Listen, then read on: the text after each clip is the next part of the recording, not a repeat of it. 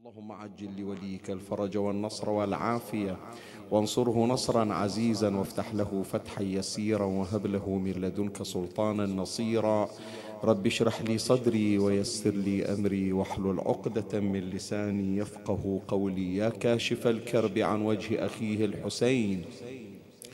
اكشف كربي بجاه أخيك الحسين. نادي عليا مظهر العجائب. تجده عونا لك في النوائب. كل هم وغم سينجلي بولايتك يا علي يا علي يا علي يا أبا الغوث أغثني. يا فارس الحجاز أدركني بلطفك الخفي ولا تهلكني. يا مولاتي يا فاطمة بنت محمد أغيثيني. يا سيدتي دخل مولاتي الزهراء صلى الله عليك يا سيدي ويا مولاي يا رسول الله. صلى الله عليك وعلى آلك الطاهرين.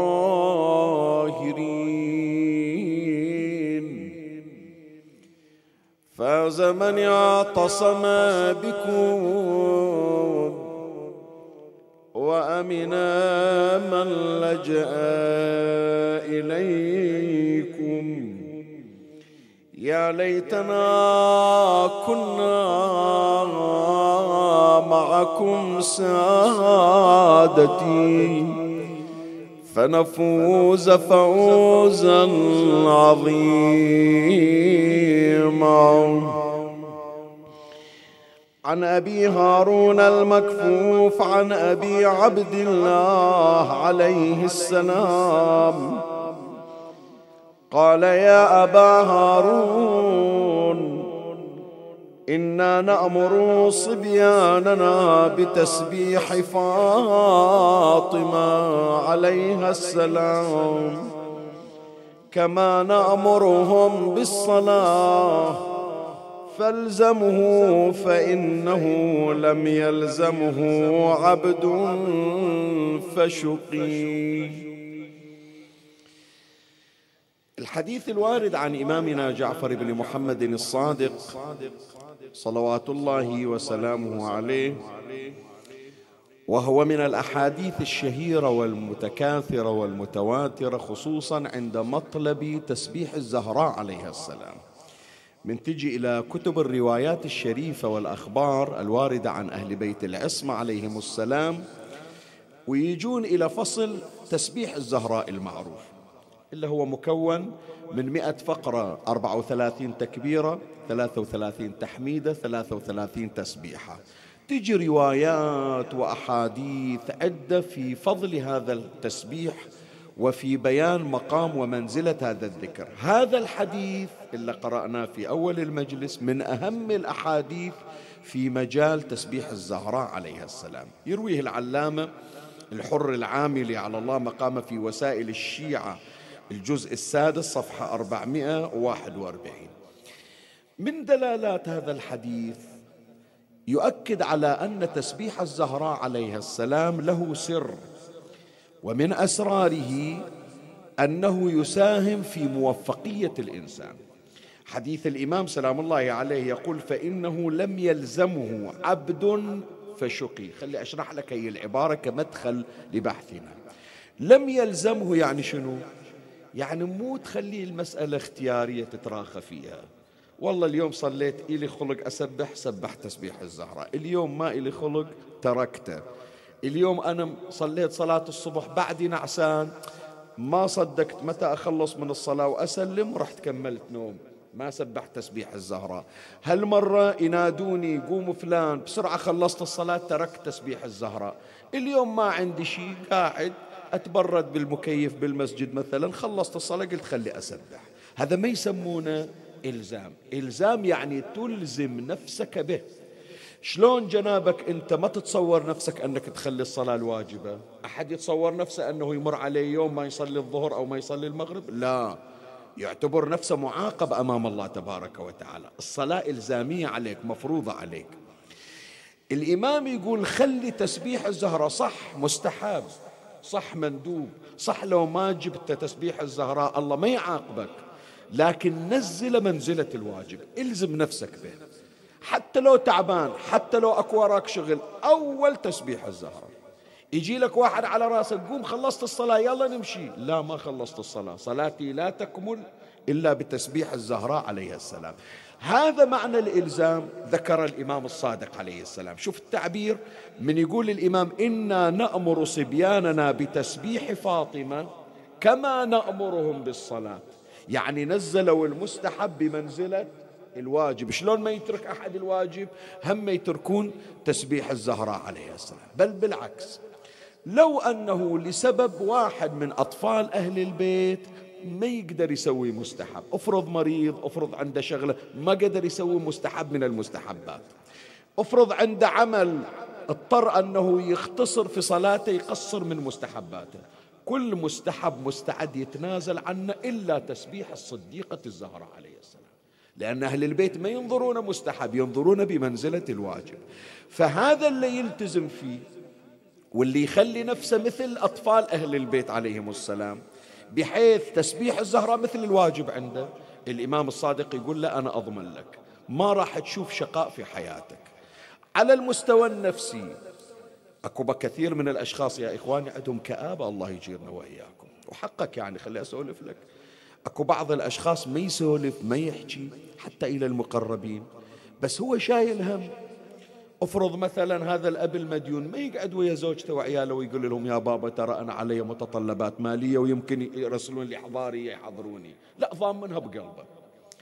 افرض مثلا هذه الأم يشوفونها الاولاد مستانسة لكن عندها هم ويا زوجها. افرض الأولاد مثلا وهكذا أكو أشخاص عندهم هموم نفسية. أكو أشخاص لا حياتهم مخربطة. شيخنا كل ما أتقدم على وظيفة قالوا لي خلاص راح ناديك يردون يكنسلون في نهاية المطاف. بعض من بناتي الله يحفظهم ويخليهم ويستر عليهم من أقول بناتي ما أقصد بنات الصلبيين لا أنا عامل كل المستمعات كل أخواتنا خصوصا اللي في أعمار بناتي عاملهم معاملة البنات. مرات من يسولفون إلنا شيخنا صار لنا سنوات يتقدمون إلنا. يتق... هذه الأخت مثلا تقول تقدموا إلى بنتي أو هي البنت تقول شيخنا تقدموا إلي. وخلاص مشروع الزواج ماشي. تم اللقاء وصارت الموافقة ورتبنا. وخلاص هالليلة راح نعقد. يتصلون خلاص كنسلنا. لغينا المشروع. زين هذه خليناها عرضية. هم أيضا يجي مثلا شخص يتقدم إلى الزواج نفس السالفة وتتكرر. فالبعض من الفتيات أو من الفتيان شيخنا عمري جاي يمشي. ما أنا متوفق في الزواج. هي تقول مثلا راح يفوتني قطار الزواج. شو أسوي؟ فأكو هناك حالات نفسية. الإمام الصادق عليه السلام يعطينا سر الجربة تسبيح الزهرة والالتزام بتسبيح الزهرة. من يقول لك الإمام تريد تستخدم تسبيح الزهرة لسعادتك في الحياة. خل إلك إلزام في الصلاة. مستحيل تفوت تسبيح الزهرة. خل إلك أوقات خل إلك أوقات أنه هالوقت راح أسبح تسبيح الزهرة. من أطلع من البيت راح أول ما أبتدي يومي بتسبيح الزهرة. أول ما أدخل الوظيفة أو المدرسة أبتدي بتسبيحة الزهرة. قبل لا أنام أذكر تسبيحة الزهرة. هي من تصير لك أذكار متعددة أنت ملتزم فيها.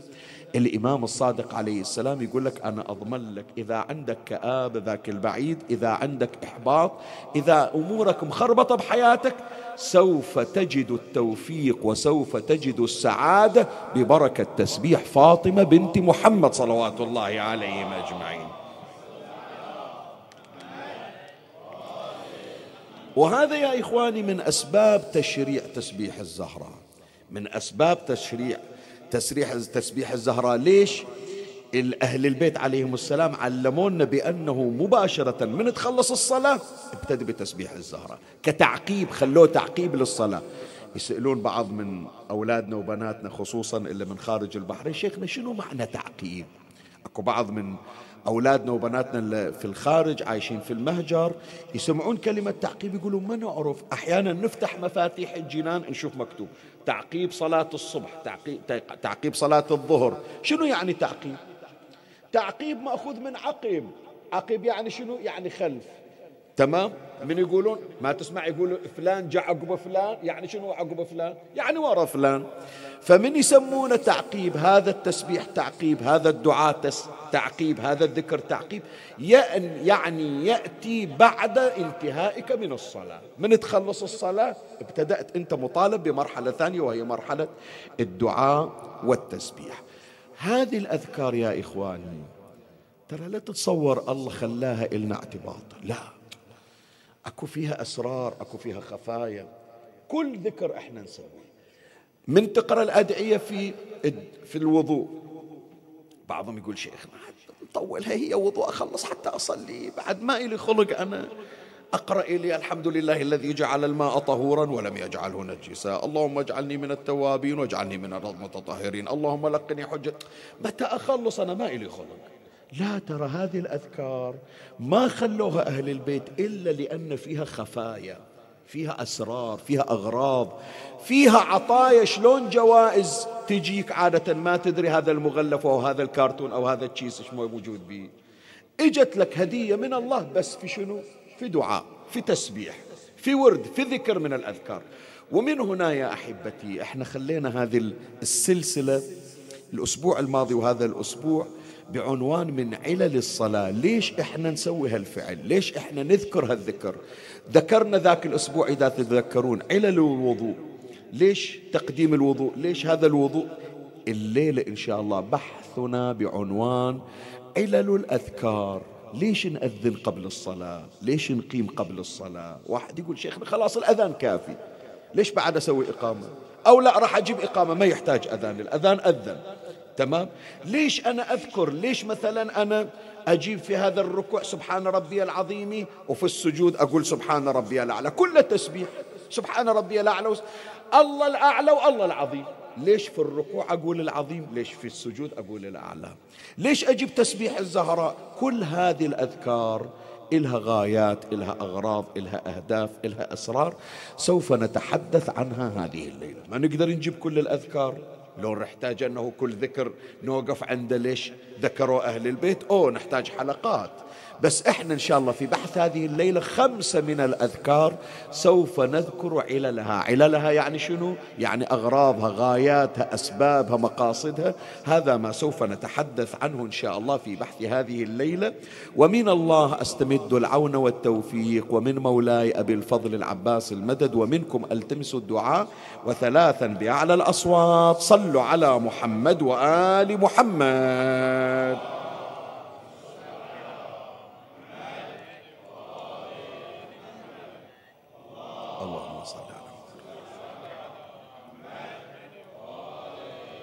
صل على محمد وآل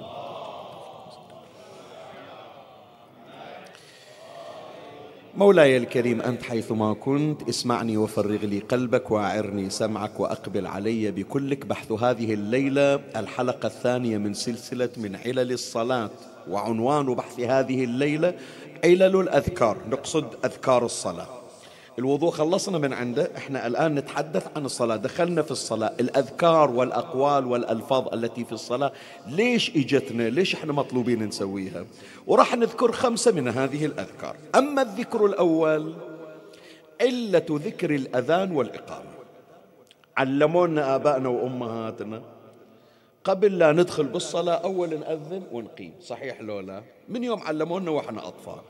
حتى الآن لما تشوف لك واحد افرض مثلا خمسيني أربعيني يدخل بالصلاة الله أكبر من غير أذان وأقامة تعاتبه ليش ما تأذن؟ ليش ما تقيم؟ طيب لو واحد أشكل عليك طيب هو مو واجب الأذان والإقامة غير مستحب. والله يريد من عندي صلاة. بعد ليش أنا أجيب أذان وإقامة؟ إيش أستفيد من وراها؟ زين هاكو تو المؤذن أذن. أصلا الأذان مو حتى يخبرك بأنه ترحان وقت الصلاة. زين ما يحتاج. صار وقت الصلاة أذنت لو ما أذنت صلاتي صحيحة. بس واقعا يا إخواني أكو خفايا وأسرار في الأذان والإقامة. خلي أذكر لك روايتين. الرواية الأولى عن إمامنا الصادق عليه السلام. يرويها الحر العاملي في وسائل الشيعة الجزء الخامس صفحة 382 عن الإمام الصادق عليه السلام. قال عن المفضل بن عمر قال قال أبو عبد الله عليه السلام. حط بالك للرواية. من صلى بأذان وإقامة صلى خلفه صفان من الملائكة. انت شوف جاي تأذن وتقيم. شوف صلاتك شلون مختلفة. من غير من غير الأذان والإقامة تصلي بروحك ما حد وياك. لكن أذنت وأقمت الإمام يقول من صلى بأذان وإقامة صلى خلفه صفان من الملائكة. ومن صلى بإقامة أكو واحد قال ما يحتاج نأذن أكو أذن تو المؤذن أنا خلاص أكتفي بالإقامة. قال ومن صلى بإقامة من غير أذان صلى خلفه صف واحد من الملائكة. المفضل بن عمر قال الإمام مدام قال لي بأنه صف من الملائكة كم ملك يعني؟ خمسة ستة سبعة؟ شقد عدد الصف؟ فهو المفضل يسأل الإمام قلت له وكم مقدار كل صف؟ يعني كل صف يحوي كم ملك فقال أقله أقل تقدير أقله ما بين المشرق إلى المغرب. أين هذا أقل أقل عدد. شوف الأكثر. أقله ما بين المشرق إلى المغرب وأكثره ما بين السماء إلى الأرض. عمي يجي وقت الصلاة تنزل الملائكة تترس لك من الكرة الأرضية إلى السماوات السابع. شنو كلهم الملائكة واقفين يصلون صلاة جماعة. يجيهم ملك يسائلهم تصلون ورا منو؟ ورا نبي؟ ورا وصي؟ منو اللي تصلون ورا؟ قالوا أبدا. واحد أذن وأقام بركة الأذان والإقامة. أمرنا الله نوقف نصلي ورا. هذه الرواية الأولى عن الإمام الصادق عليه السلام. الرواية الثانية عن نبينا محمد صلى الله عليه وآله. الرواية في وسائل الشيعة الجزء الخامس صفحة 383 النبي صلى الله عليه وآله يحدث أبا ذر. قال يا أبا ذر. شوف إن شاء الله صلاة الصبح من تأذن وتقيم للصلاة. اتذكر هالكلام. حتى تعرف منزلتك أنت. ترى كثير من الأسرار يا إخواني إحنا غافلين عنها. نذكرها بس ما نميزها وما نعرف قيمتها وما نعرف حجمها ولا ندري ليش أهل البيت أعطونا إياها. ولا تزعل من عندي. خلي أقول لك حكايه قبل الرواية. ترى هذا وظيفة المنبر. وظيفة المنبر يا إخواني يعرفني قيمة العبادة اللي أسويها. قيمة قراءة القرآن قيمة تسبيح الزهراء قيمة صلاتي قيمة حجتي قيمة زيارتي. كل اللي ذكره أهل البيت المفروض المنبر يخليني أصلي صلاة مختلفة. يخليني أصوم صيام مختلف. يخليني أحب أكون بار لأبي وأمي. أنا هذا كل مرة أعرف بأن هذا رحمي لكن رحمي مأذني وقاطعني وأنا قلت أقطع. من أجي إلى المجلس وأسمع روايات أهل البيت في صلة الأرحام حتى بالنسبة إلى ذاك اللي مأذني من يحببني في صلة الأرحام أقول بادوس على نفسي وأروح إليه لأن هذا ما أمر به أهل البيت. هذا المفروض يا إخواني منبر الحسين يغذي رواد المجالس بما ذكره أهل البيت. اسمع شو يقول النبي قال يا أبا ذر إن ربك ليباهي الملائكة بثلاثة نفر. يذكر واحد منهم قال رجل يصبح في أرض قفراء فيؤذن ثم يقيم ثم يصلي. هذا طالع رايح افرض مثلا خلينا نقول للكويت صار وقت الصلاة بالطريق. زين وقف صفط السيارة على صوب نزل من السيارة عنده بطل ماء صبغ وضوء وقف بيصلي قال بعد ليش أذن وأقيم؟ إيش دعوة أنا وين؟ في المسجد الحرام أنا بمسجد الكوفة أنا بروحي. ورايا درب ومشوار فخلي أصلي من غير أذان وإقامة. واحد ثاني يقول لا الصلاة عمي مو للمسجد وبس الصلاة مو بس بديرتي من أجل محرق صلاة لله والله موجود بكل مكان. لا الأذان والإقامة ما أخلي وأعامل صلاتي في البر ما حد يشوفني كأنما أصلي في روضة النبي صلى الله عليه وسلم. شوف الواحد اللي عنده الشعور. هذا الله شي يعطيه وقف بالبرية ماكو أحد. وقف أول أذن ورفع صوته بالأذان. كأن الصفوف كلها من وراه هو بروحه والمكان مظلم. شوف شي يقول النبي شي يحصل؟ يا أبا ذر إن ربك ليباهي الملائكة بثلاثة نفر. رجل يصبح في أرض قفراء فيؤذن ثم يقيم ثم يصلي. فيقول ربك للملائكة الله يحكي ويا الملائكة انظروا إلى عبدي. يصلي ولا يراه أحد غيره. هذا مو جاي يحسن صوته ويجمل صوته حتى يقولون خوش أذان يأذن. لا بروحه يأذن حبا فيه. انظروا إلى عبدي يصلي ولا يراه أحد غيري. اسمع فينزل سبعون ألف ملك يصلون وراءه. تخيل جنابك صلاة جماعة من سبعين ألف مو مرة سبعين ألف بس كل واحد عنده ذنوب ومعاصي. ومرة سبعين ألف مصلين ملك من نور. اسمع شو يسوون؟ قال فينزل سبعون ألف ملك يصلون وراءه ويستغفرون له إلى الغد. الله أكبر. خلي شوي أوقف وياك هذه خصوصا نعطيها إلى الزوار. إلا رايحين إن شاء الله الأيام القادمة والحجاج هم ينسونا من الدعاء. طلعوا بالسيارة رايحين المطار افرض مطار الدمام أو رايحين بالطريق. قالوا راح يصيدنا الأذان وإحنا في الطريق. وقفوا قالوا يلا بالعجل بالعجل لا تتأخرون حتى نمشي بمشوارنا. هذا الحجي أو هذه الحجية آخر واحد طلع. إحنا ما قلنا لكم بسرعة. قال زين أأذن وأقيم شلون أصلي من غير أذان وإقامة؟ صعدوا السيارة ومشوا. وطلعت الشمس. وذاك المكان يمكن ما راح يمر عليه مرة ثانية. تدري شي يقول النبي صلى الله عليه وآله؟ يقول أنت مشيت لكن الملائكة السبعين ألف اللي نزلوا من السماء صلوا وراك يوم أذنت وأقمت. بعدهم قاعدين في البرية ما مشوا. شي يسوون يا رسول الله؟ قال يستغفرون لك طيلة اليوم. لأنه أرض بقعة ما بها ذكر الله. أنت ذكرت الله وصليت على محمد وآل محمد. صلوات الله عليه.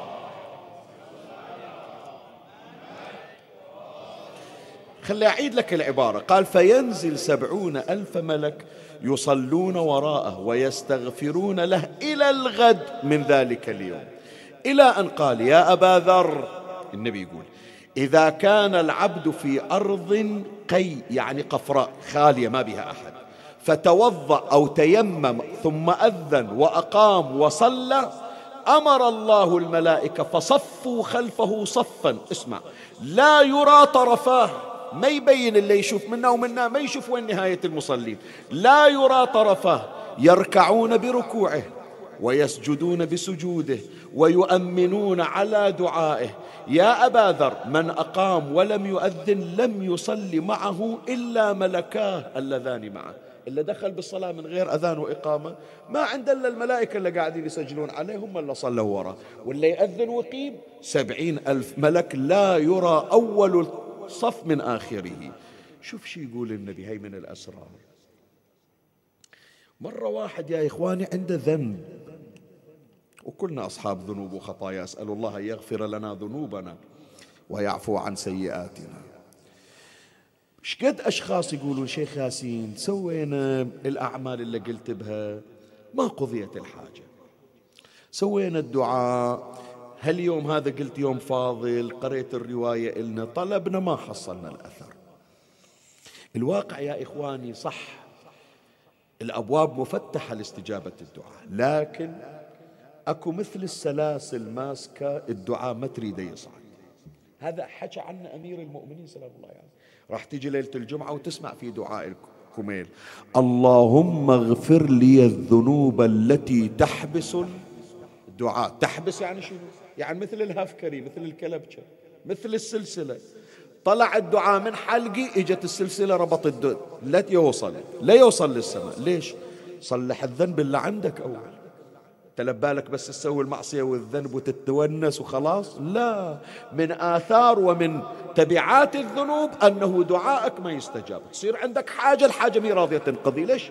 من سيئاتك ومن معاصيك ومن ذنوبك. زين شو أسوي يا ربي؟ اي راح أقول لك. واحدة من الأسرار الأذان والإقامة. الأذان والإقامة تجيب لك سبعين ألف ملك. يصلون من ورائك من يطلع من عندك الدعاء ويجي الذنب بيده سلاسل ويشلب بالدعاء لا يصعد لفوق. السبعين ألف شنو وظيفتهم؟ يقولون عطنا إحنا دعائك. إحنا يوم أذنت وأقمت راح نستلم دعائك وناخذ حاجتك وإحنا نصعد. كل واحد يجي يدق الباب في السماء حتى يستجاب لك. فلهذا البعض يقول شو مسوي؟ كم واحد يا إخواني؟ بعض الأشخاص يتفاجأ من تقضى حاجته يقول ما أدري شو مسوي حتى الله يستجيب حاجتي. أنا أقول لك شوية هذا على هامش البحث. ليلة خلى يصير مجلسنا مجلس مهدوي. أنا ما أحب أنه يمر مجلس ما أذكر صاحب العصر عجل الله فرجه الشريف. من تشوف حاجتك مقضية وتقول ما أدري شو مسوي حتى انقضت حاجتي؟ ما يدريك. لعل صاحب الزمان قد دعا لك. وخصك بالدعاء. ما يدريك يمكن واحد من المؤمنين اللي انت ما انت عارف قيمته. تلتقي وياه كل ليلة الثلاثة بحسينية الشهابي. يمكن يدور عليك يجيب استكانة شاي ويمشي. انت حتى اسمه ما تتعرفه. هذا اللي ما تعرفه يوم راح إلى زيارة الإمام الرضا عليه السلام. ليلة الجمعة قرأ زيارة أمين الله. قام يدعو للمؤمنين قال جماعة اللي كل أسبوع ليلة الثلاثة أقعد وياهم اللهم اقضي حوائجهم جميعا. ما شفت وإذا الحاجة انقضت. ليش انقضت؟ ما تدري. أكو واحد من المؤمنين دعا لك في ظهر الغيب. يقول والله وحقك وهي أسرار يا إخواني غريبة. خلي أنا أسألكم إن شاء الله تردون علي. أنا مرت علي شخصيا مرت علي. وآخرين قال شيخنا هم مرت علينا. شوفوا مرت عليكم لولا. ما تشوف نفسك مرات ليلة الجمعة عند الإمام الحسين عليه السلام في كربلاء. أول ما تجي وتحط إيدك على الشباك بعد بعد اقتتال وتقاتل حتى توصل. يا الله وصل دورك. أول ما مسكت الشباك لا ذكرت أمك لا ذكرت أبوك لا ذكرت مرتك لا ذكرت عيالك لا ذكرت إلا وصوك بالدعاء. شوية وإذا طال عبالك صورة واحد يمكن صار وياك في مدرسة قبل 15 سنة. انت في غير الحرم ما تذكره. إيش جاية بصورته الآن؟ من يرجع يتصل لفلان ترى إحنا ذكرناك. ما أدري ما شفت إلا صورة قدامي ذكرتك وطلبت لك الله يقضي حاجتك بجاه الإمام الرضا. تمر علينا لو لا يا إخواني؟ ما أكثرها. وبالنقيض بالعكس أكو واحد يدق عليه كل يوم لا تنساني من الدعاء عندي حاجة لا تنسى. وهو يقول إن شاء الله خلاص بس أوصل. كل ما يريدون يدعون له الله ينسيه. مو هو ينسى لا الله ينسيه. ليش؟ سعادة وشقاء. أكو واحد من السعادة الله يخليه على لسان كل مؤمن يذكره بخير.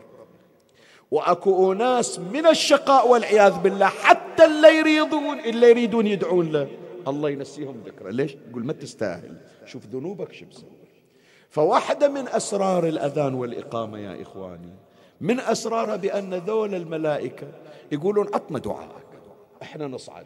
نأمن على دعائك. النبي يقول يؤمنون على دعاء. فتقضى حاجته ببركة الإذان والإقامة. هذا الذكر الأول ومن أسبابه. ليش مطلوب من عندنا نأذن ونقيم؟ حتى تصير صلاتنا نورانية. سبعين ألف ملك نوراني يصلي من ورانا. وحتى تكون هناك حالة تعجيل لقضاء الحوائج ببركة استجابة الدعاء من الأذان والإقامة. واحد. الذكر الثاني ذكر سورة الفاتحة في الصلاة. الحديث عن نبينا محمد صلى الله عليه وآله يرويها المحدث النوري على الله مقامه في مستدرك وسائل الشيعة الجزء الرابع صفحة 158 يقول لا صلاة إلا بفاتحة الكتاب. ما تقدر. أنت بكيفك السورة الثانية تريد؟ تجيب جيب. جيب قل هو الله أحد تجيب لنا أعطيناك الكوثر. عندك القرآن 114 سورة اختار من عدلة بس ما تقدر تخلي سورة الفاتحة. حتى إحنا جبناها بالأمثال يا إخواني. شوفوا عندنا من أمثالنا شنو. من واحد يريد يبين إيش قد فلان غالي عليه. يقول إن شاء الله ما نسيتوني. ننساك. إذا نسينا الحمد نصلي بشنو؟ مو تمام وهالشكل نجيب في الأمثال؟ ترى هذا حديث عن النبي صلى الله عليه وسلم. لا صلاة إلا بفاتحة الكتاب. طيب. ليش يا جماعة كل سورة نقدر نغيرها ونبدلها؟ إلا الفاتحة. ليش؟ إيش معنى إلا الفاتحة؟ لو يجي واحد يقول شيخنا أنا حافظ سورة البقرة. إيش رأيك بدل ما أقرأ الفاتحة سبع آيات أقرأ سورة البقرة 158 آية. شو تقول 180 آية؟ لا ما يصير. إلا الفاتحة. ليش؟ لوجود أسرار خاصة فيها. خلينا نشوف الأسرار الموجودة. الأسرار هذه يرويها الإمام الرضا عليه السلام. إيه قد جميل من يجي ذكر الإمام سلام الله عليه. يعني. أسأل من الله يخلي مجلسنا القادم إن شاء الله في صحنه جميعا عند قبة الإمام سلام الله عليه. يعني. خلنا نشوف شو يقول الإمام الرضا عليه السلام. ليش نقرأ سورة الفاتحة في الصلاة دائما؟ الرواية في وسائل الشيعة الجزء السادس صفحة 38 قال أمر الناس بالقراءة في الصلاة. ليش إحنا نقرأ قرآن في الصلاة؟ قال أمر الناس بالقراءة في الصلاة لئلا يكون القرآن مهجورا مضيعا. الله حط بالك. أكو أشخاص يا إخواني مو موفقين لقراءة القرآن. وحقك خلي أقول لك حكاية بس إن شاء الله ما تزعل من عندي.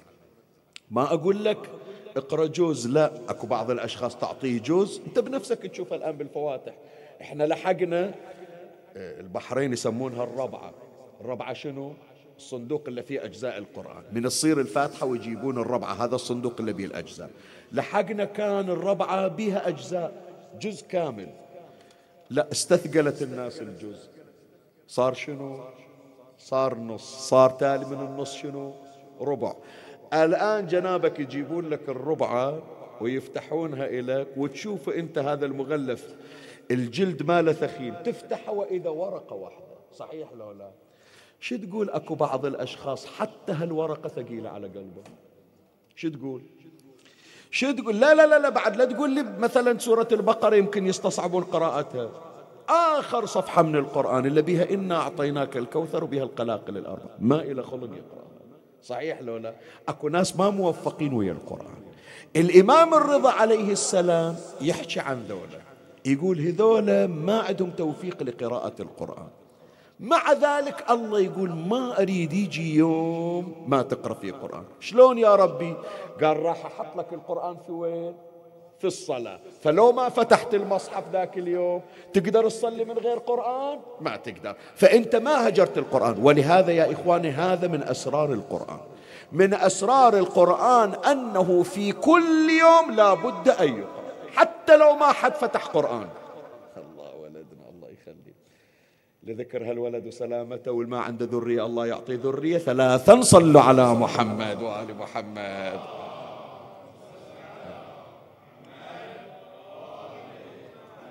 اللهم صل على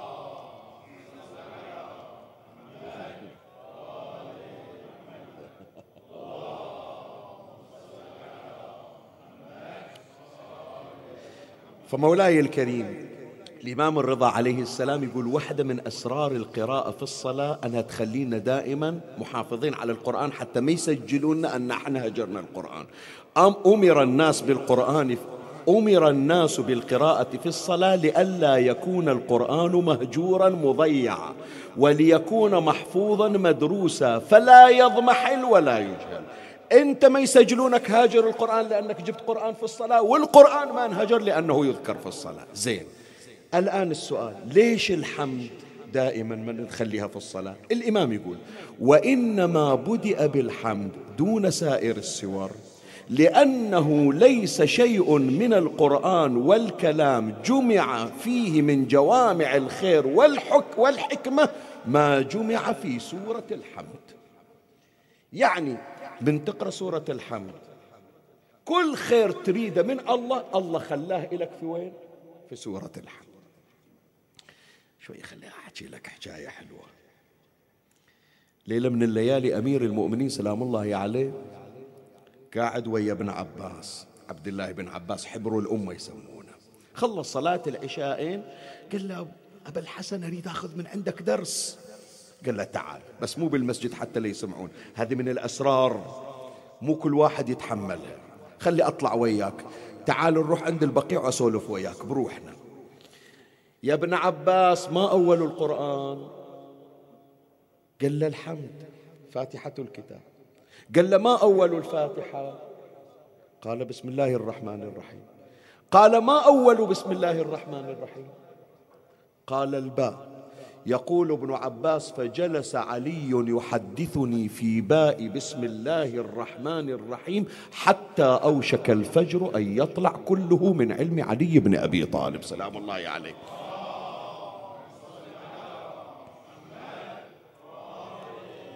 ويقول شبلنجي في نور الأبصار يا ابن عباس أنا نقطة باء بسم الله الرحمن الرحيم. فإذا خير نرجوه يا إخواني من سورة الفاتحة لأن عليا هو سر الفاتحة. فلهذا أمير المؤمنين سلام الله عليه يسمونه صاحب المثاني السبع المثاني يعني أسرار الحمد في علي بن أبي طالب سلام الله عليه. زين فإذا لذكر علي صلوا على محمد وآل محمد.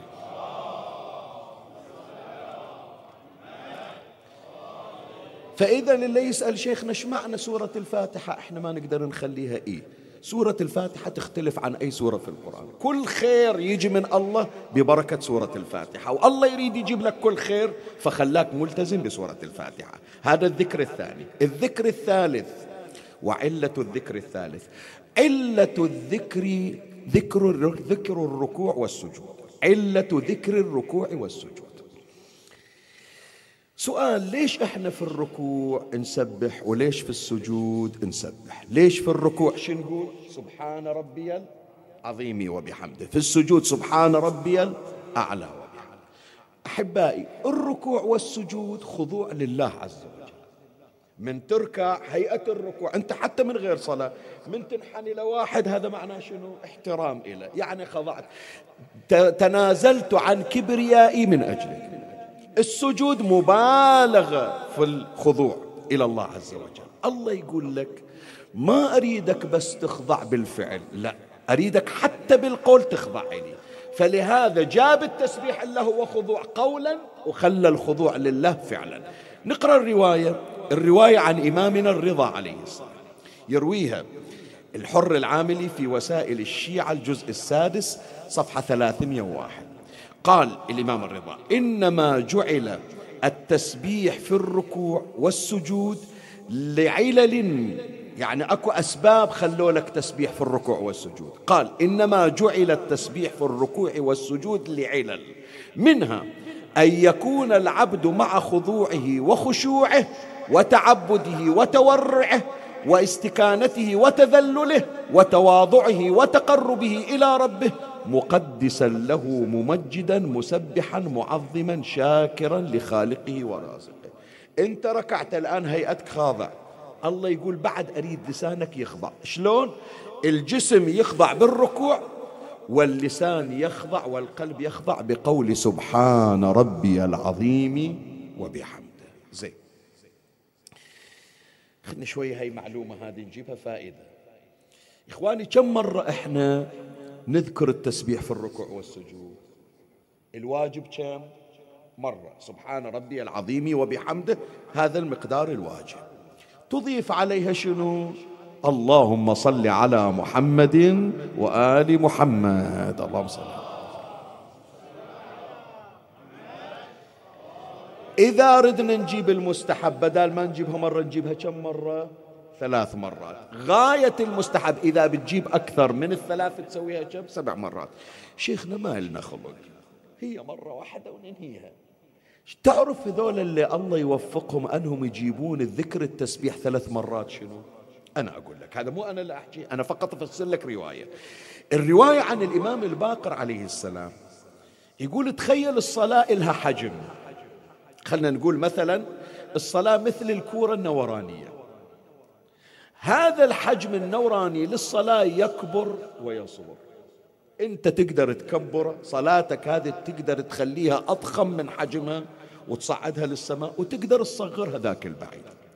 فإنت من تركع وتسجد وتكرر التسبيح حجم الصلاة راح يكبر ويا تسبيحك. خلنا نقرأ رواية الإمام الباقر عليه السلام. عن أبي بكر الحضرمي قال قلت لأبي جعفر يعني الإمام الباقر عليه السلام أي شيء حد الركوع والسجود؟ إيش أقرأ حتى اسمي سويت ركوع وسجود؟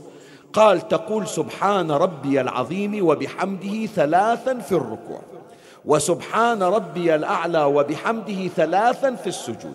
قال فمن نقص واحدة يعني بدال ما يجيبها ثلاث مرات جابها مرة مثل ما نسويها إحنا الإمام يحكي عنا فمن نقص واحدة نقص ثلث صلاته. هي مرة واحدة بس أكو حجم حجم مقبول ومقرب عند الله. أنت ما جبتها ثلاث مرات مرة واحدة صغر حجمها. ومن نقص اثنتين نقص ثلثي صلاته. زين إلا ركع وما قال سبحان ربي العظيم. راحت صلاته. قال ومن لم يسبح فلا صلاة. فإذا يا إخواني هي المستحبات يمكن صح تستثقلها لكن راح تكون صلاتك مختلفة. راح تصعد إلى السماء بحجم أكبر وبنور أكبر. هذا الذكر الثالث. الذكر الرابع تسبيح سيدتنا فاطمة. سلام الله عليها. خلنا نشوف تسبيح الزهراء عليها السلام. شي يعطيك؟ من الله يوفقك بأنه بعد الصلاة تسبح تسبيح الزهراء وإحنا هذه نريد نأكد عليها يا إخواني مثل ما ورثناها من آبائنا علمونا إياها. نريد نعلم أولادنا ونحببهم فيها. شوف يصير واحد يا إخواني يصير معصوم خلنا شوية ما يخالف بعيد عن تحضيرنا وبعيد عن موضوعنا راح نجيب موضوع بعيد وندخله في موضوعنا. الآن يا إخواني إحنا اللي قاعدين. ممكن واحد من عندنا يصير معصوم؟ شو تقولون لا شيخنا المعصومين بس الأنبياء بس الأئمة. إحنا وين؟ إحنا ونصير معصومين إحنا أصحاب ذنوب اللي قاعدين يمكن. حشاكم. أنا الصاعد على المنبر صاحب الخطايا والذنوب. زين إحنا عندنا ذنوب. وين نصير معصومين؟ إيه معصومين. أرد رجعك إلى دعاكم اتذكر كلامي ليلة الجمعة. شي يقول أمير المؤمنين عليه السلام في دعاكم اللهم اغفر لي الذنوب التي تهتك العصم إحنا عندنا عصم يا إخوان. عصم يعني مجموعة عصمة وعصمة وعصمة تصير عصم شيخنا شلون أنا معصوم؟ أنا عندي خطايا وذنوب. إيه عندي خطايا وذنوب. لكن خطايا وذنوب ما أسوي أكبر من عندها. أكو واحد مثلا أفرض مستعد أنه يكذب لكن ما مستعد أنه يبوق. أكو واحد مستعد أنه يبوق لكن ما مستعد أنه يقتل. اكو واحد مستعد انه يقعد ويا جماعة حش السامع والمكان يتعاطون المخدر أو المسكر لكن ما مستعد انه يتعاطى. اكو واحد ذاك البعيد ابتلاه الله بشرب الخمر أو ابتلاه الله بشرب المخدر أو تعاطي المخدر لكن ما مستعد انه يتاجر فيه ويأذي أولاد الناس. فاذا هو صح عاصي لكن معصوم عن الذنب الأكبر من المعصية. واضحة الفكرة يا إخواني؟ زين ما أريد أتوسع فيها أكثر. تعرف أنت سر تسبيح الزهراء شنو؟ سلام الله عليها. تصنع من عندك معصوم. تربيك على أنه تكون معصوم بالعصمة الصغرى. مثل ما كانوا بعض من علمائنا. الشريف الرضي سامعين عن الشريف الرضي لو لا؟ منو يقول لي الشريف الرضي وين مدفون؟ بالكاظمية من تطلع من عند الإمام الكاظم عليه السلام على إيدك اليمين من باب الإمام الجواد عليه السلام هناك قبر الشريف الرضي والشريف المرتضى. ذول الأولاد الاثنين إخوان اثنين الشريف الرضي والشريف المرتضى. يوم من الأيام جابوا لهم كتاب هدية. هم فقهاء اثنينهم جابوا لهم كتاب هدية. الشريف الرضي قال للأخو الشريف المرتضى أخويا ما يصير. الكتاب عندك أنا أحتاجه نص الليل أقول لك عطني الكتاب. أو أنت تحتاجه تجي تدق علي الباب. واحد من عندنا ياخذ الكتاب. قال أنا ما أتنازل عنه. شريف الرضي قال ما أنا بعد ما أتنازل عنه. قال شو نسوي؟ قال أنا أقول لك عندي حل. الكتاب نعطيه للذي لم يرتكب ذنبا في حياته. إحنا الآن أعمارنا أربعين سنة. إلا ما سوى ذنب بحياته هو اللي ياخذ الكتاب بألف عافية. عليه شريف المرتضى قال سهلة الكتاب إلي. قال له ليش؟ قال له لأني من يوم أنا طفل مو من سن التكليف لا. ربتني أمي من يوم أنا طفل أنه ما أرتكب ذنب واحد. فأنا ما مسوي ذنب الكتاب إلي. الشريف الرضي التفت للشريف المرتضى قال له سلامتك خويا الكتاب إلي مو إلك. قال له ليش؟ قال له يا أخويا إذا أنت ما مسوي ذنب بحياتك أنا أصلا ما مفكر بذنب في حياتي حتى في بالي قبل البلوغ ما مسوي يا عمي ما يلامون. تعرف هذا الشريف الرضي والشريف المرتضى منو أستاذهم؟ الشيخ المفيد هو مدرسهم.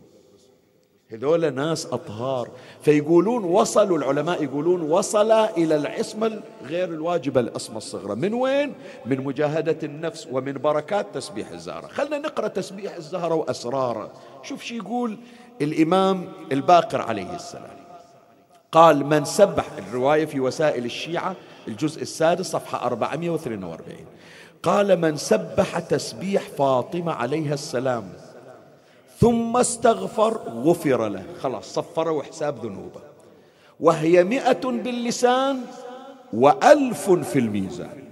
أنت سبحت مئة خرزة عند الله ألف خرزة أنت مسبح. وهي مئة باللسان وألف في الميزان. اسمع من أقول لك اسمع. الإمام الباقر يقول وتطرد الشيطان بعد الشيطان ما يجيك وترضي الرحمن وتقربك من الله. فشوية شوية يسوي لك تسبيح الزهراء عليها السلام فلترة وتنقية وتنظيف وتصير قريب من الله. هي أذكار أربعة ذكرنا أسرارها وعللها.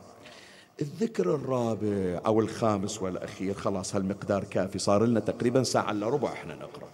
أقرأ هذا الذكر وأختم. إلا مع الأسف إلى الآن نجهل قدره وأكو ظاهرة جاية تصير إن شاء الله ما تتوسع. لا إن شاء الله نقضي عليها ونجيب نقيضها وعكسها. التساهل في سجدة الشكر. من خلصت من الصلاة من سبح تسبيح الزهراء من قريت الدعاء سجدت لله. اليوم مع الأسف البعض أقول ما إلى خلق حتى يسجد. يلا بسرعة سبح تسبيح الزهرة وشيل التربة وامشي. لا تسجد بعد. واللي يسجد بسرعة؟ قال شكرا. لله وشال راسه. تعرف تسبيح تعرف هذه سجدة الشكر أثرها شنو؟ خلنا نشوف الحديث. بس تابع وياي فقط راح أقرأه لك وأقرأ لك بصوت ناصي منخفض حتى تعرف قيمة هذه السجدة من تسجد إلى الله بعد الصلاة. الرواية في وسائل الشيعة الجزء السابع الصفحة السادسة عن الإمام الصادق عليه السلام. قال سجدة الشكر واجبة على كل مسلم. واجبة شيخنا مستحبة إيه؟ بس حتى تأدي حق الله توجبها على نفسك. سجدة الشكر واجبة على كل مسلم. تتم بها صلاتك وترضي بها ربك وتعجب الملائكة منك. الملائكة بالسماء من تسجد سجدة الشكر عقب الصلاة تتعجب منك وتعجب الملائكة منك. وإن العبد إذا صلى ثم سجد سجدة الشكر شباب حطوا بالكم. هذه آخر سطرين أريدكم تركزون فيها. وإن العبد إذا صلى ثم سجد سجدة الشكر فتح الرب تبارك وتعالى الحجاب بين العبد وبين الملائكة. خلاص صارت عنده مكاشفة. فيقول يا ملائكتي انظروا إلى عبدي أدى فرضي وأتم عهدي ثم سجد لي شكرا على ما أنعمت به عليه. ملائكتي ماذا له عندي؟ أعطي عقب سجدة الشكر؟ الملائكة الآن تقترح شو يعطونا من وراء سجدة الشكر. فتقول الملائكة يا ربنا رحمتك ارحمه نزل عليه رحمة.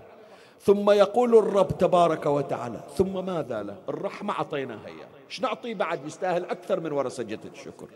فتقول الملائكة يا ربنا جنتك. أعطيه فوق الرحمة هم بالجنة فيقول الرب تعالى ثم ماذا؟ زين الجنة أعطيتها إياه. إيش أعطيه بعد سجدة الشكر؟ يستاهل أكثر. إيش أعطيه بعد؟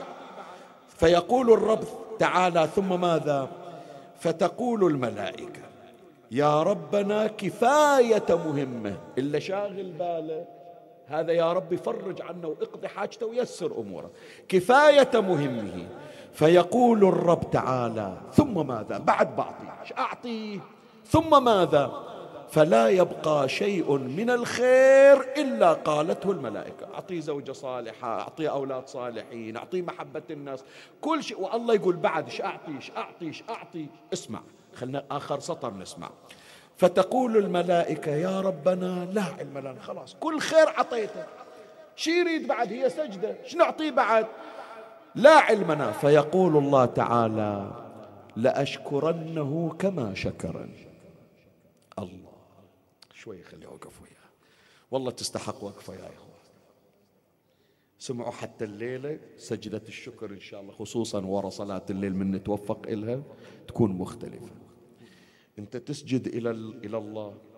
ثلاث مرات تقول شكرا لله شكرا لله شكرا لله.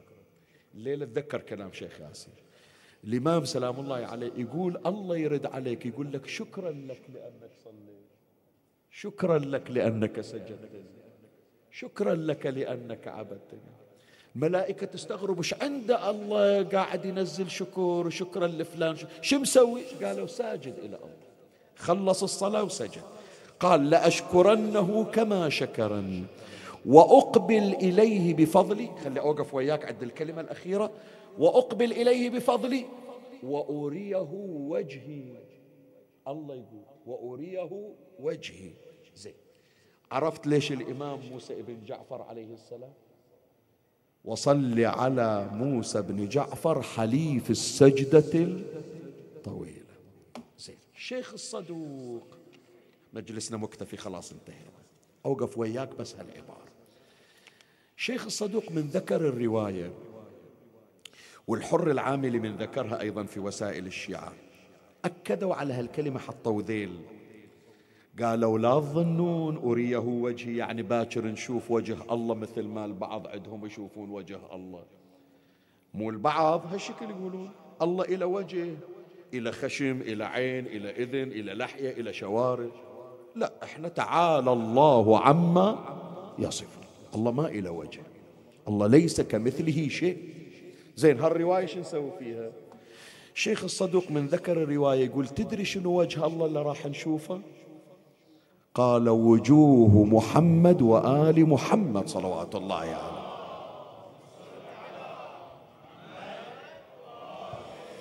تقراه إن شاء الله في دعاء الندبة. أين وجه الله الذي منه يؤتى أين وجه الله الذي إليه يتوجه الأولياء؟ عمي في يوم القيامة إن شاء الله راح يجون 14 نور. إي والله إي والله 14 نور. أول ما نطلع من قبورنا هم اللي يستقبلونا. وهالوجوه النيرة اللي تعشقها. راح تستفتح محشرك وحشرك ونشرك بوجوههم. اللهم أرنا الطلعة الرشيدة والغرة الحميدة. بس حكاية توجع القلب عمي شوية اسمح لي. حكاية توجع القلب. أربعة عشر واحد واقفين. هذا وجه رسول الله هذا وجه أمير المؤمنين. هذا وجه فاطمة. هذا وجه الحسن وجه الكاظم وجه الرضا وجه صاحب الزمان. من هالأربعة عشر أكو واحد بلا راس واقف وجهه ما موجود. وجوههم على أجسادهم. إلا رأس الحسين عليه السلام. هي الرواية ينقلها العلامة المجلسي ويذكرها ابن قولوي في كامل الزيارات. فيمثل الله حسينا ورأسه بين يديه. وجه الحسين إلا كان الكل يتمنى يشوف نوره. إلا كانت زينب بأبي وأمي من غيبوا راس أخوها كانت تتمنى تشوف راس أخوها. إلا كان زين العابدين يتمنى يجي ذاك اليوم ويشوف رأس أبوه. وأقول لكم الليلة الليلة عمي أنا الآن أريد أصعد المنبر. جابوا لي ورقة عندهم مريضة. فالليلة أريد أقرأ على مولاتي رقية وأخلي ذكر سيدتي رقية قاضية الحاجات مدللة الحسين. إن شاء الله سبب لقضاء الحاجة وتفريجها. إخواني أنتوا أهل منبر أهل ولاية أهل دمعة. أنتوا تعرفون المصيبة قبل لا يقرأها الخطيب. شو تقولون؟ السيدة رقية يصير ما تدري عن أبوها الحسين أنه مقتول؟ سؤال أسأل. الخطيب من يصعد على المنبر ويقول رقية كانوا ضامين عليها ويقولون إلها أبوك في سفر. عمي هو بقى شيء ما بكى على الحسين. يعني رقية يحتمل أنها ما شافت السماء تمطر دم. كل شيء يا جماعة جواد الحسين شعر. الحجر بكى على الحسين. شلون قلب رقية ما يدري؟ بس من تطلب أبوها تدري شو تريد؟ تقول ما متعودة يجي يوم ما أشوف وجه أبويا. كل ليلة قبل نومي لازم أبوسه على خده يحطني على ذراعه وصار لي الآن أيام. عوض من راس أبويا ووجه أبويا أشوف وجه شمر يلطمني على وجهي. فاشتاقت مولاتي رقية. تريد تشوف راس أبوها تريد تشوف وجه أبوها تتزود من نوره. وزينب مولاتي تحاول تسليها تاخذ بخاطرتها. قالت لا عم صبرت عليك من ليلة 11 تسكتيني الليلة ما أنام إلا أشوف وجه أبوي. وإلا يا عم بعد تطلع روحي من جسدي. تسكتها تسليها تصبرها لا الخربة صارت حنة ورنة. إذا كانت بس رقية تريد الحسين. الآن رباب تريد الحسين سكينة تريد الحسين الخربة كلها تريد الحسين. وصلت الصيحة إلى مجلس يزيد ما نايم هو. شوف عمي هاي الخربة هي هناك مرقد رقية. قصر يزيد الجامع الأموي. الصوت يوصل بالليل. شعدهم العائلة. قالوا لأمير طفلة قاعدة من النوم تريد تشوف أبو قال ودوا لها أبوها. وين نودي أبوها؟ أبوها بكربلة هناك شلون نجيبه؟ قال خذوا لها راس الحسين. أهل العزاء أهل الولاية وضعوا رأس الحسين في طشت من ذهب وغطوه بملديل وأقبل ذلك الظالم يحمل الرأس على يديه. لما دخل الخربة ورأت مولاتنا رقيا ذلك الطشت قالت أنا لست جايعة ولكني أريد أن أرى أبي الحسين. جبناه جبناه جبناه الآن راح تشوفينا أقبل بالطشت رفع المنديل وإذا براس الحسين مكسر الأضراس. خلنا صيحة واحدة اصرخ ونايدي حسين.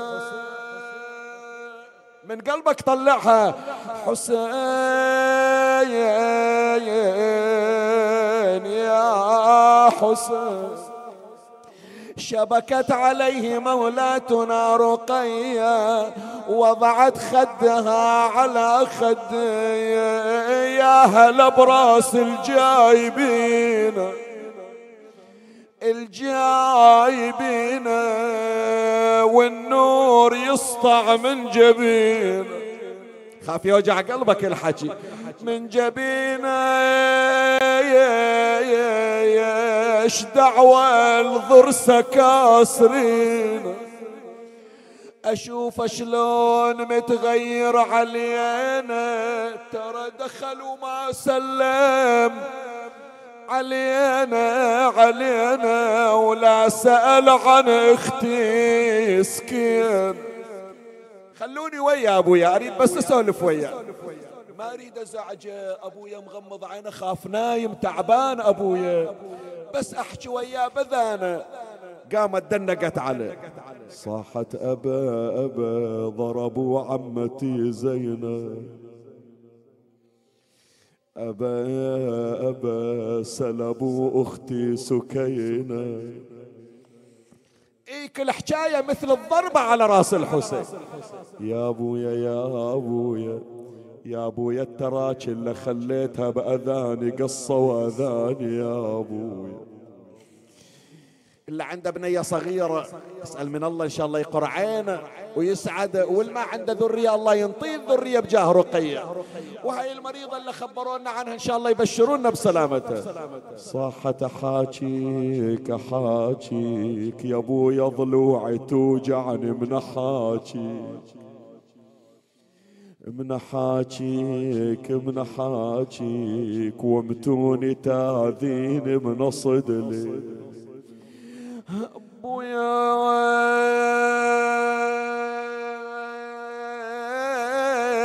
آثار الابو يا ناس. خيمة خيمة يظلل على بناته وحريمة. أثار يا والدي والله هضيمة هضيمة أنا صير من صغري. الله كلمة الدعاء ولا المجلس مكتفي. كنا مو بذو القعدة نقرأ كنا وديتونا للأربعين. شبقت على رأس أبوها وخلت خدها على خده. وسكتت قامت ما تبكي ولا تحكي. مولاتي زينب قامت تدور بالخربة نسوان. لا وحدة ترفع صوتها. رقية نامت ويا أبوها خلوها نايمة. من ليلة 11 ما غمضت عينها شلعت قلبي. خلوها ويا أبوها لا وحدة تبكي وترفع صوتها. وإذا زين العابدين ينادي عمة ارفعي رقية. شيليها شيليها عمة. أبو محمد خليها ويا أبوها. قال لا يا عم ماتت رقية على راس والد ما أنطيتني مهلة. الكلمة موجعة ما أقراها إلا بالأربعين بس الليلة إلي غرض أقراها. إجت زينب تشوف رقية صدق نايمة لو ماتت. وإذا برقية فاضت روحها على راس الحسين. يا جماعة تحيرت تشيل البنية لو تشيل راس أخوها. إذا تشيل راس الحسين تطيح رقية. إذا تشيل رقية يطيح راس الحسين. قالت أخويا الحسين موصلني على بناته. خاف تطيح رقية ويعاتبني أخويا. رفعت رقية فوقع راس الحسين. صاحت يا حسين والله حيرتني. أنا حرمة بيتيمة ضيعتني. شوف الناس تتفرج علينا. سبايا ونتستر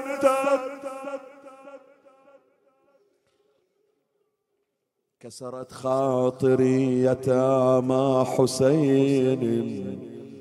حائرات على ظهور الجمال. اللهم صل على محمد وآل محمد. إخواني ارفعوا أيديكم بالدعاء. نلتمسكم الدعاء لهذه المريضة وللمرضى الذين سألونا أن نذكرهم هذه الليلة. بسم الله الرحمن الرحيم. أما يجيب المضطر إذا دعاه ويكشف السوء. أما